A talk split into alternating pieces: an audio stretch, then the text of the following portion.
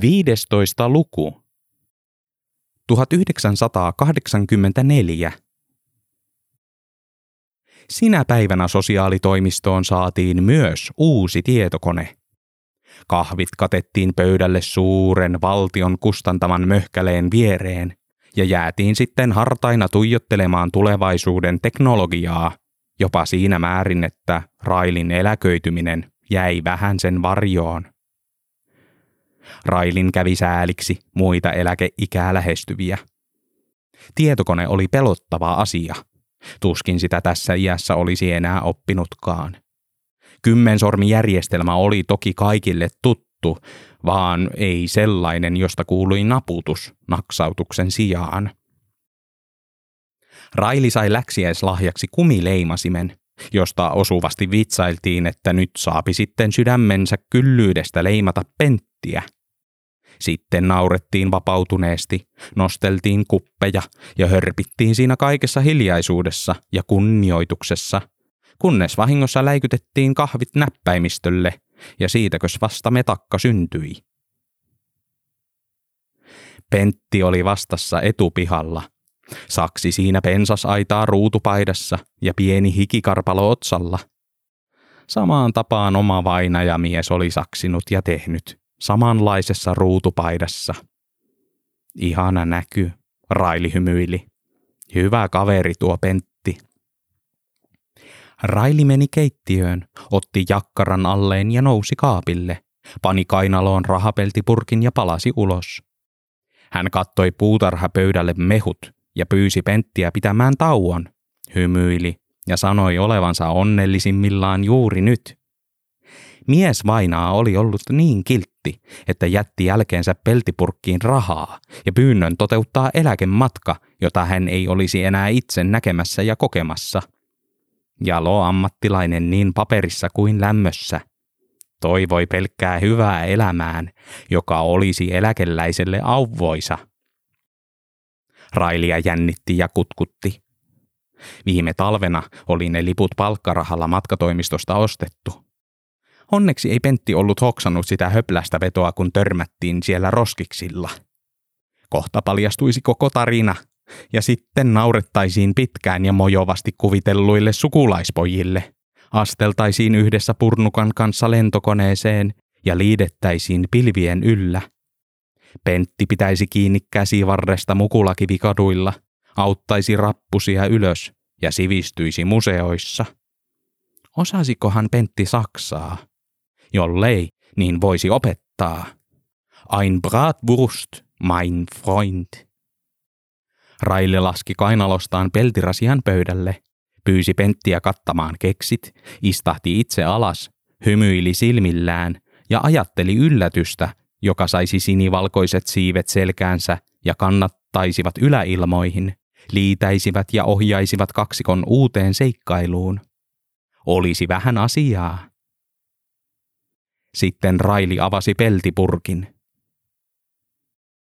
Pentti tiesi pelätä tätä päivää. Naisen katse harhaili hetken peltipurkissa, kunnes hento tuuli kumosi purkin kumoon. Miksi Raili ylipäänsä nosti rahat kahvipöydälle? Sitä hän ei sanonut. Ei ehtinyt. Pentin oli toimittava järki edellä, sillä kavallusta ei mitenkään tahtonut ajatella – ei hän mieltänyt itseään mitenkään pahaksi ihmiseksi, mutta niin vain oli kykenevä pahoihin asioihin.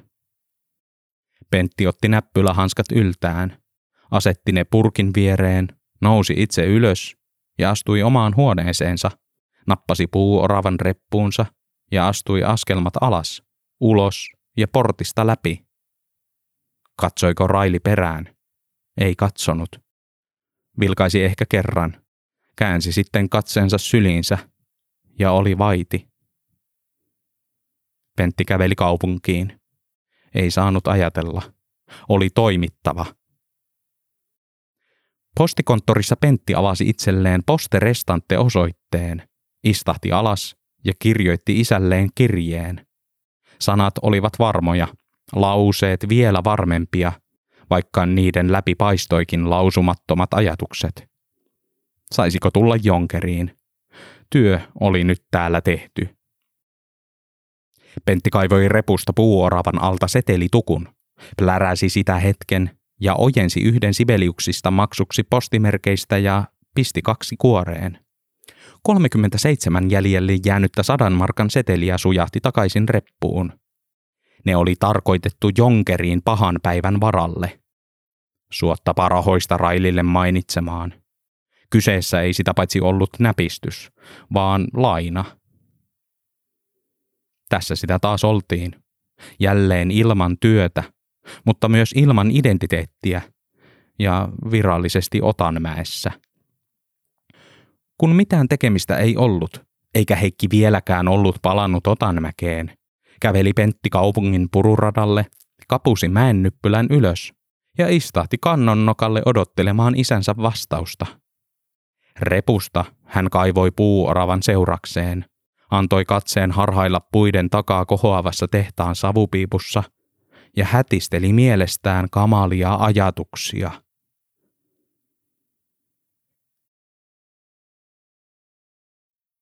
Pentti istui kannolla kahdeksatta päivää puuoravan kanssa, mutusti lehteä ja seurasi alhaalla kulkevan pururadan lenkkeilijöitä, jotka käyttivät metsää ainoastaan jyllätyllä polulla liikkumiseen, joka puolestaan johti turvallisesti takaisin ajoradalle. Kesäkuun aurinko paistoi kauhtuneeseen takkiin.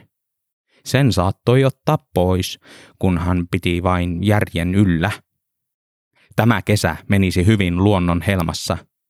Sitten pitäisi keksiä jokin suojaisa paikka. Välillä Pentti kaivoi isältään edellisenä päivänä postikonttoriin saamansa kirjeen. Siinä luki. Hyvää joulua. Älä tule tänne. Pysy siellä vain. Täällä on sitkas talvilentsu. Romppanen puhuu kielillä. Terveisin isä ja äiti. Ei auttanut muu, vaikka huoli olikin kova. 36 satasta ja muutamia kymppejä lepäili visusti tyhjässä repussa. Mutta kyllä tässä jotakin keksisi. Siihen luotti koko jonkeri. Eikö niin, kurre? Ei puuorava vastannut. Ei tietenkään. Mutta olisi kyllä ollut kiva, jos olisi vastannut. Yksi pururadan kulkijoista siirtyi metsän puolelle. Pentti nielaisi lehden ja seurasi kuusien välissä vilkkuvaa punaista myssyä. Myssyssä ja kumppareissa oli ihminen, ihmisellä ilmeinen etsintä. Hän haravoi silmillään pensaikkoja ja pöpelikköjä, huomasi kannonnokan, asteli Pentin luo, piteli reppunsa remmiä ja kysyi, et ole sattunut jänistä näkemään, hän kertoi tarkemmat tuntomerkit. Jäniksellä oli arka luonne, nappisilmät, pomppaileva sydän, lämmin turkki ja vasta tervehtynyt käpälä. Muutaman rusakon oli punamyssy matkallaan nähnyt, mutta eivät ne olleet samaa maata. Ettei jänö vaan eksyisi autotielle. Siellä hyppäisi auton eteen niin kuin silloin kostamuksessa. Tien varret oli jo täynnään raatoja. Eläimiin muksauteltiin tämän tästä – ei Pentti ollut nähnyt jänistä. Myssy rapsutti pientä partaansa ja noitui, veti henkeä ja kertoi pyytämättä kaiken tähän asti tapahtuneen. Oli kostamuksen pyry, oli valkoinen jänö, oli rekkaletka ja vuosi kahdeksan yksi. Vaikka pistin jarrut pohjaan, niin jo vain pupu kolahti johonkin puskuriin. Lähti sitten nilkuttamaan metsään. Minä menin perässä ja yritin pyytää anteeksi. Löysin sen värjöttelemästä ja panin paitani alle. Kun pääsin takaisin tielle, niin joku oli ottanut rekan ja lähtenyt. Siitä lähtien ollaan pidetty kimppaa. Jänö ja minä. Myssymies kallisteli päätään ja huomasi Pentin tutuksi. Sama kaveri se oli töllöttänyt suurista mainostauluista muutama vuosi takaperin. Protestoijien pärskäilijä, työmaan touhukaveri, luonnossa pienempi kuin työmaakoneita reunustaen. Oliko täällä meneillään jokin mainoskuvaus vai? Ei, Pentti vastasi. Minä asun täällä. Ai, sinäkin. Kun Pentti näytti kysymysmerkiltä, viittasi myssy hänet mukaansa ja pyysi kulkemaan edellään, ettei vaan hyökkäisi päälle. Myssy mietti, ettei Pentti varmaan ollut kuningaskunnan leivissä, mutta toisaalta parempi se oli käydä tasavallassa tarkistuttamassa. Miehet kävelivät pururadan halki ja olivat törmätä lenkkeilijään, joka viskasi hikipantansa maahan, sekuntikellonsa puuhun ja huusi perään, että joku roti se pitää luonnossakin olla. Nyt meni ihan hitoille tämä homma ja ei ollut enää motivaatiotakaan pitää kuntoa yllä, kun aina piti väistellä jotakuta hullua. Samaa olisi vain istua kotona, syödä perunalastuja ja lukea paasilinnoja. Kiroilu kantoi pentin korviin vielä 200 metrin päässä. 300 metrin kohdalla se unohtui täysin – Metsästä erottui kaksi muuta miestä ja teltta.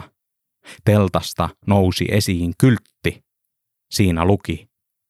Pöllyvaaran itsenäinen tasavalta. Passitarkastus. Passi check.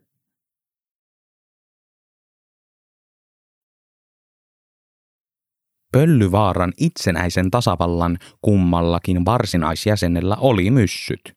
Toisella vihreä ja toisella musta. Toistaiseksi tuorein koejäsen, punamyssy, tiiraili mahdollisia jäniksen jälkiä kauempana metsikössä. Sekä mustamyssyn että vihermyssyn alta huokui syvä suomalainen leipääntyneisyys. Tahto ottaa irti otto oravan pyörästä ja palata luonnon syliin. He olivat olleet kostamuksessa töissä, mutta eivät olleet löytäneet sen jälkeen enää mitään hommia. Harva oli. Täällä kajanilaisella virkistysalueella oli heille hyvä. Osuuskauppakin oli lähellä. Sitä tarvittiin, sillä Pöllyvaaran itsenäinen tasavalta ei ollut omavarainen.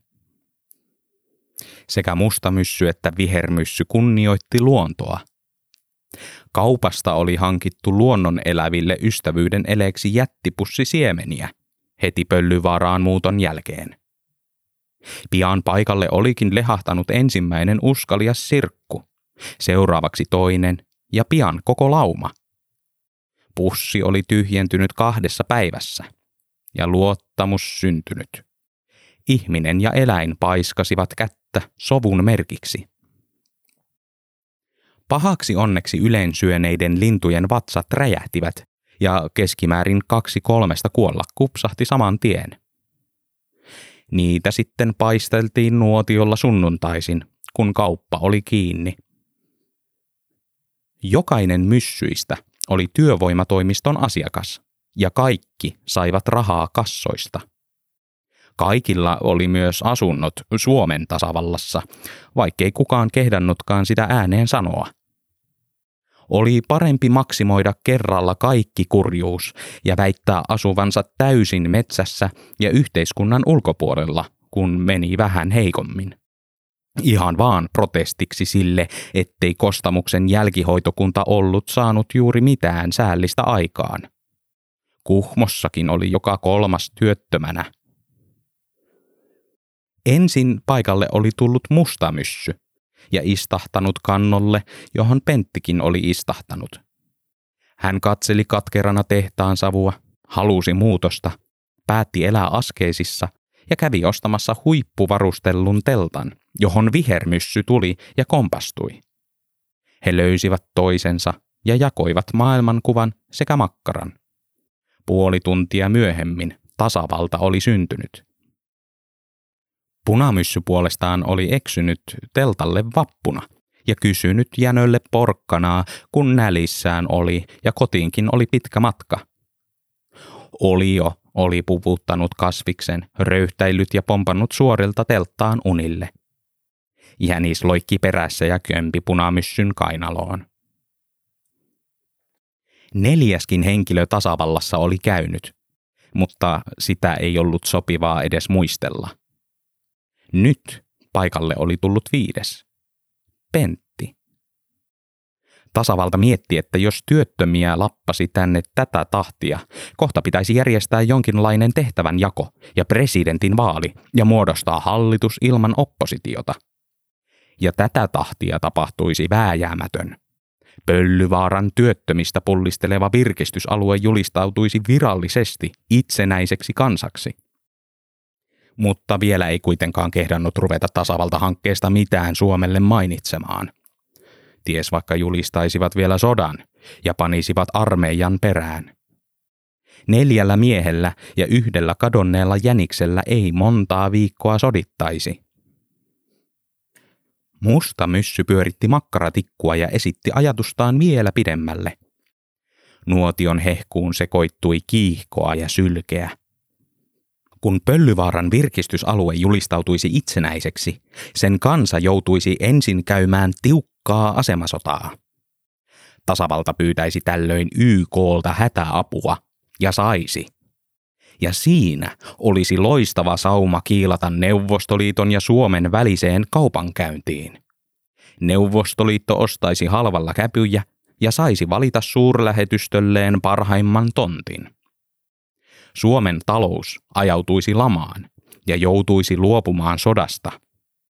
Rauha olisi taas maassa. Pöllyvaara houkuttaisi turisteja. Valtion rajana olisi metsä. Viinaa saisi verovapaasti viedä niin paljon kuin vain jaksoi kantaa. Kaikilla olisi hyvä mieli ja linnuilla parempilaatuisia siemeniä puputettavaksi kohtuudella – Tähän kaikkeen kuluisi arviolta kaksi viikkoa. Siinä samassa hötäkässä Suomi kylläkin repisi varmasti tasavaltalaisten passit ja ottaisi valtion omistukseen kämpät ja kesämökit. Mutta se olisi pieni hinta maksettavaksi. Sitä paitsi hyvillä diplomaattisuhteilla nekin saataisiin varmasti takaisin. Mustamyssyn kiihko keskeytyi. Punamyssy karjahti puskassa ja romisteli äkkiä esiin kasvoillaan hätä ja käsissään lappu.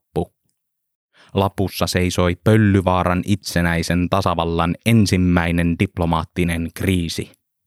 Siinä oli lunnas vaatimus. Meillä on jänis.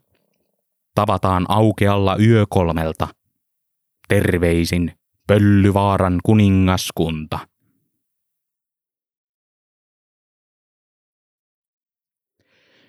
Tasavalta kaipasi kipeästi apujoukkoja. Siksi vastavärvätylle sotamies Heikkiselle pantiin päähän toisen miehen vihreä pipo ja käskettiin väijyyn, ihan siltä varalta, jos kuningaskunnan niljakkeet kävisivät virittelemässä ansoja. Pentti makasi kallioalueen liepeillä olevassa pusikossa ja rapsutti päätään. Pipossa taisi olla punkkeja tai hilsettä. Päähineestä ehkä olisi voinut kieltäytyä, mutta tehtävästä ei. Sen verran sitä makkaraa oli tullut syötyä, että velvollisuus oli ne jotenkin korvata. Rahaa olisi ollut antaa, mutta mieluummin tämä. Ennen tehtävää tasavalta oli selittänyt kuningaskunnan historian. Kuningaskunta oli syntynyt, kun tasavallan neljäs jäsen, oli kyllästynyt demokratiaan ja julistanut itselleen oman monarkian. Monarkiasta oli lyhyessä ajassa muodostunut korruptoitunut diktatuuri, joka oli yrittänyt tehdä kaikkensa rauhaa rakastavien tasavaltalaisten kukistamiseksi. Se oli julistanut itselleen laittomasti uutta maata, säätänyt mielivaltaisia lakeja ja aikoi nyt kaiken kukkuraksi NATOon – Jotenkin kuningas oli onnistunut saamaan jostakin itselleen myös alaisen, ja piti äksyä majaa kallion toisella puolen. Nykyinen konflikti oli puhjennut kaksi viikkoa sitten, jolloin kuningas oli Katalan juonen turvin ojentanut auttavan kätensä sekä palan saippua tasavallalle, kun pyykin pesujauhe oli päässyt loppumaan eikä yksikään kauppa ollut auki. Viekkaudella ja vääryydellä monarkki oli ujuttanut jauheen mukana allekirjoitettavan sopimuspaperin, jonka alaviitteitä ei sen kummemmin tasavalta lukenut. Pienellä brändillä oli raapustettu ystävällisen eleen todellinen hinta. Kaikki tasavallan teltat. Tasavalta ei luonnollisestikaan suostunut sopimukseen, vaikka allekirjoittikin paperin. Ja nyt tämä kuninkaan lurjus oli mennyt ja kidnappannut tasavallan rajojen sisältä kaikkien niin rakastaman viattoman luontokappaleen. Rajatila, loukkaus ja muiluttaminen oli viimeinen niitti. Lopullinen välien selvittely alkaisi nyt. Tunnelma oli jännittynyt. Viitta vaille ennen sovittua ajankohtaa kaksi hahmoa käveli mäen takaa esiin. Kruunattu mies viitassa kulki edellä ja laahusta kantava takana. Pentti nosti puskasta tasavallalle peukaloa mäen juureen ja jäi sitten ohjeistuksen mukaan seuraamaan tilannetta etäältä. Ei ollut mitään ansoja viritelty. Reitti selvä. Keskikesän aurinko laski äärimmilleen ja näkyi nyt pilkahtelevan puiden takaa enää hieman. Kohta se kampeutuisi takaisin tervehtimään uutta päivää, valtakunnan nousua ja toisen tuhoa. Tasavaltalaiset kapusivat mäen ylös ja pysähtyivät viiden metrin päähän monarkiasta. Laahusta kantanut nosti repustaan jäniksen, joka oli yhä hengissä, tärisi ja rimpuili. Punamyssy astui askeleen ja teki vaatimuksen, johon kuningas vastasi kahdella sanalla ja kättä heilauttaen. Sen voimasta laahusmies pani jäniksen takaisin reppuun ja nosti kaikkien yllätykseksi esiin pistoolin. Sähköinen tunnelma halkoi pitkin kuningaskunnan ja tasavallan rajaviivaa. Kumpikaan osapuoli ei liikahtanut. Tasavaltalaiset tuijottivat pyssyn piippua. Niin tuijotti myös kuningas, joka yritti saada alaistaan laskemaan aseensa. Hän ei laskenut. Pentin sydän pamppaili. Jotain oli tehtävä, ettei jänikselle kävisi kaltoin. Hän hiippaili metsän reunaa pitkin lähemmäs, asettui kyyryyn sopivalle kohdalle tasavaltalaisten taakse puskaan ja otti esiin puukkonsa. Parilla rivakalla nykäisyllä Pentti nappasi pusikosta irti paksun oksan ja heitti sen niin korkealle kuin kykeni. Oksa leijui ylhäällä yli tasavallan rajan kuningaskunnan puolelle ja läiskähti mojovasti monarkkien taakse keskelle lätäkköä. Kun kuningas, laahusmies ja ase kääntyivät tuijottamaan ääntä, kohosi Pentti piilostaan ja juoksi myssyjen takaa reppua kohti. Silmät olivat tiukasti kiinni repussa. Askel ei tömissyt. Kukaan ei ensin huomannut juoksijaa. Ei etenkään punamyssy, joka oli niin ikään huomannut tilaisuutensa tulleen ja oli juuri samalla hetkellä kumartumassa repulle, kun Pentti juoksi kohti.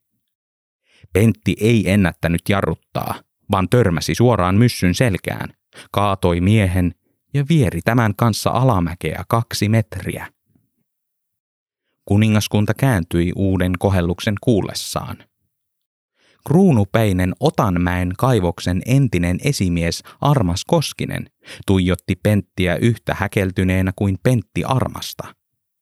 Tuijotukseen yhtyi myös laahusmies sekä laahusmiehen pyssyn piippu.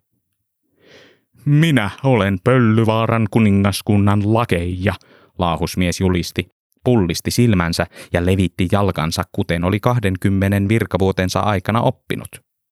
Jos halusi olla vakuuttava, piti levittäytyä suureksi, yltää miltei spagaattiin. Pöllyvaaran kuningaskunnan nimissä käsken sinua panemaan kädet ylös. Pentti tunnisti äänen sekä miehen haarojen levittelyn. Etkös sinä ole se saituri sieltä teatterista? Pentti kysyi. Laahus miestä ärsytti. Rooli oli kehno, jos yleisöllä tuli mieleen edellinen suoritus eikä tämä nykyinen. Miksi aina tuli kaikille se saituri mieleen? Ei ollut oma syy, oli yleisön syy. Kaupassakin tulivat sanomaan, että oli se hauska se tulitikkuja lainaamassa, mutta miksi siinä esiintyi saituri? Jos 20 vuotta sitten olisi aavistellut heiluvansa sukkahousuissa Kajaanin keskikesän aamuyössä, olisi vetänyt itsensä jo silloin hirteen. Vaiti kuningaskunnan nimessä, hän mylvi, osoitti pistoolilla vähän jokaiseen ilmansuuntaan ja mietti, miten kaikenlaisten amatöörien kanssa sitä joutuikin olemaan tekemisissä. Improvisaatiossa tärkein asia oli hyväksyminen.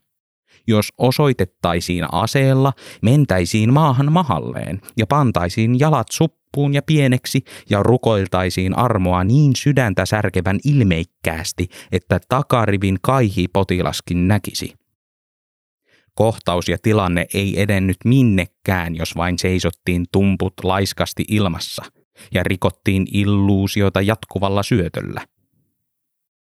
Aluksi jännite oli ollut laahusmiehelle ja improvisaation jumalille hyvä. Mutta kun tämä ylimääräinen ihminen tuli mukaan kohtaukseen, ei kukaan oikein osannut enää viedä hommaa mihinkään. Hän päätti provosoida ja härnätä, saada tilanne eskaloitumaan draamaksi. Olihan hän draaman ammattilainen.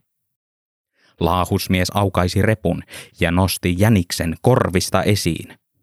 Sitten hän paljasti alahampaansa, levitti jalkojaan, irvisteli ja uhkaili pupulle käyvän pian kalpaten. Draaman huipennukseksi mies painoi pyssyn eläimen väpättävää turkkia vasten ja näki, kuinka myssyt rupesivat tärisemään, vinkumaan ja vihdoinkin improvisoimaan. Punamyssyn silmistä tihkui itku, ja mustamyssy rukoili, ettei verenvuodatukseen olisi tarvetta. Myssytön narisutteli hampaitaan. Penttikin nousi pystyyn ja yritti sovitella. Armas Koskinen heilautti viittaansa tyytyväisenä valta-asemaansa. Laahusmies marssi pitkin kalliota jäniksen ja aseen kanssa ja esitti ukaasejaan kantavalla äänellä. Sitten hänen digitaalirannekellonsa piippasi. Mies pani jäniksen takaisin reppuun, otti perukkinsa yltään, asetti sen sekä aseen jäniksen seuraksi, laittoi repun jalkoihinsa ja kiitti yhteistyöstä. Nyt loppui työaika, enää ei eväkään liikkuisi. Ammattilaisen vinkki. Jos voisitte ensi kerralla olla rikkomatta roolia, hän opasti. Ei sitä pidä kesken kohtauksen alkaa omiaan höpöttää. Tämän sanottuaan hän ojensi kouransa kuninkaalle. Palkka mulle, työpanos sulle. Armasta sapetti. Mikä tuo saituri luuli olevansa, hän mietti. Ja mikä palkka? Sovittu oli kuningaskunnan palkollisuudesta, ei komeljanttarijuudesta. Kuningaskunta ei katsonut työaikaa. Sosiaalidemokraatiksiko tuokin palvelija paljastui? 3674 markkaa 50 penniä. Se on työsopimuksessa. Plus peruukin, nallipyssyn sekä sun laahuksen ja mun asun vuokra 300, pesu päälle 50. Jos ei fyrkkaa tule, niin pidän tämän rusakon ja annan sen omille lapsenlapsille ohikulkumatkalla käräjille. Armaksen sappi kiehui ja kupli.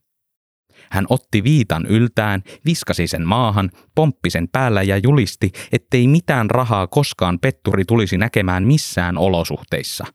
Kuningaskuntaa ei halveerattaisi näin. Tähän näyttelijä tuumasi, ettei työnantaja ollutkaan vain asiaansa vihkiytynyt roolipelaaja, vaan ihan ehta hullu. Sellaisessa ei sinänsä ollut mitään yllättävää, hullu ja teatterimaailmakin oli täynnään. Mutta sopimus oli kuitenkin sopimus.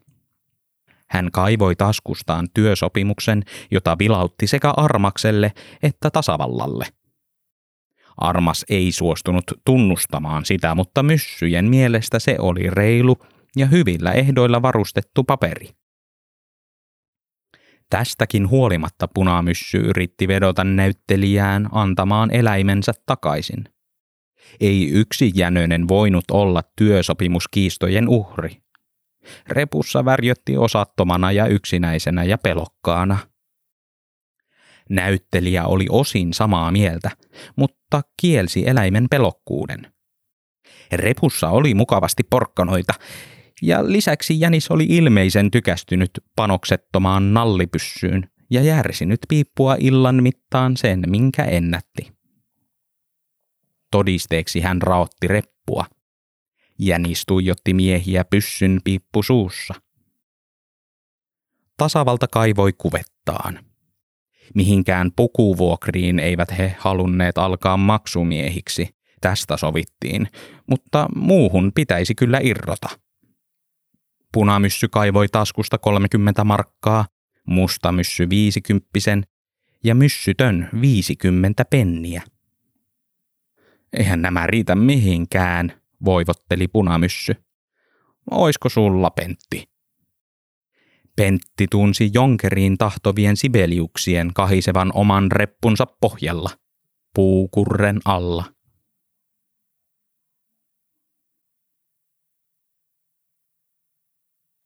Punamyssy rutisti jänistään ja julisti lähtevänsä saman tien etsimään rauhallisempaa maata. Saituri puolestaan syleili rahojaan ja teki samoin. Kuningas Armas Koskinen myönsi tappionsa, julisti monarkian kuolleeksi ja jätti perinnöksi pitkän puheen, jossa hän sätti työehtosopimukset, SAK, soppatykit sekä tavoittelemansa teltat – jotka kumminkin olisivat vain haisseet duunarin hieltä. Mutta tätä tasavalta ei ollut enää kuuntelemassa. Aamupalalla tasavalta iloitsi kuningaskunnan kukistumista ja suri joukkojensa harvenemista. Pentti puolestaan istui ja murehti Jonkerin varakassaa, joka oli huvennut yhteen jänikseen. Rahaa piti jostakin nyt saada – Pentti nosti repustaan puuoravan ja silitteli sitä aikansa kuluksi. Tämä kurre ei vastausta antaisi, mutta antoi aiheen keskittyä. Vihermyssy käveli Pentin luo ja kehui vuolaasti teosta. Onpa toi tolkkutyö. Myytkö? En, Pentti vastasi. Mutta voin kyllä vuolla sinulle oman. Sehän sopi. Pentti osti yhden klapin velaksi ja väkersi muutamassa tunnissa kopion oravasta. Ojensi sen vihermyssylle ja sai mustamyssyn puolestaan kadehtimaan tätä. Hänkin halusi oman. Pentti osti uuden klapin ja väkersi. Ojensi teoksen mustamyssylle, joka rapsutteli sitä korvasta kuin mikäkin onnellinen. Mitä jos tekisit noita enemmänkin, mustamyssy kysyi. Rahasta. Vihermyssy yhtyi ehdotukseen. Kyllähän näitä tällaisia kannatti toki panna myyntiin. Kainuulaiset varmasti rakastaisivat tämmöisiä kurreja ja panisivat niitä joululahjapaketteihin ja kesämökin hussinvartioiksi. Kannattaisi ehdottomasti mennä ja myydä näitä torilla. Sitä paitsi torivuokra olisi todella pieni ja sen voisi tilittää suoraan Pöllyvaaran tasavallalle. Vaivainen tonni kuussa torivuokraan. Tokihan nyt tuollainen näppärä vuoluihminen sellaisen käärisi viikossa. Pentin lähimuistissa muilusivat vielä Kremlin vuolut ja känsäiset kädet. Eivät vuolut olleet myymistä ja massatuotantoa varten, vaan tuumimista ja näkemistä varten. Hän kieltäytyi. Kaupan päälle vielä pääsisit meidän asuntoihin talven tullen pienemmällä vuokralla kuin normaalisti markkinahinnan mukaan mentäisiin, maanitteli kaksikko. Vai missäs meinasit talvesi viettää?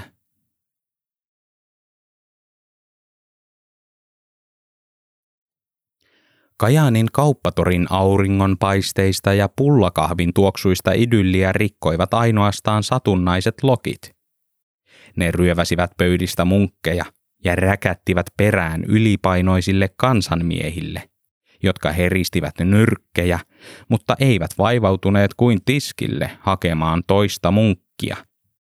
Pentti seisoi Pöllyvaaran tasavallan laiskasti kyhäämän lautakehikon takana torin reunalla ja vuoli puuoravia. Vaikka silmämääräisesti torilla kahisi noin 400 tuulitakkia, ei Pentillä kauppa käynyt. Edes lokitkaan eivät yllä pyörineet. Pentti laskeskeli kuukaudessa tehtävien vuolujen määrää. 50 vuoluhinnalla pitäisi myydä 20 kattaakseen torivuokran. Toiset 20 talven tullen vuokrakuluihin ja mielellään kolmannet 20 lähetettäväksi jonkeriin. Ei mahdoton työ, mikäli asiakkaita riittäisi. Mutta ei kukaan kehdannut tulla. Eivätkö piitanneet oravaisista? Ensimmäinen asiakas tuli neljän päivän päästä. Hän köpötteli rivakasti kojulle, katsoi hetken kymmeniä identtisiä oravia ja hutkaisi sitten yhdellä kepin iskulla äkki arvaamatta koko kehikon rikki. Vuolut tippuivat maahan. Kauempana vanha pari sai kahvin väärään kurkkuun. Minä tarvitsen rahaa, Raili tiukkasi. Hän ei ollut soittanut näpistyksestä poliisille. Mies vainaa oli aikanaan toiminut oman taloutensa kanssa niin harmaalla alueella, että pysyminen vapaalla jalalla oli suoranainen ihme. Ihminen on hyvä niin kauan kuin mukaan ei sotketa raha-asioita, Raili tiesi. Mutta nyt oli kuitenkin pakko sotkea. Lonkka oli Pentin lähdön jälkeen nopeasti pahentunut. Se vaati leikkausta ja yksityiselle piti mennä, sillä julkisen jonot pullistelivat ja paukkuivat.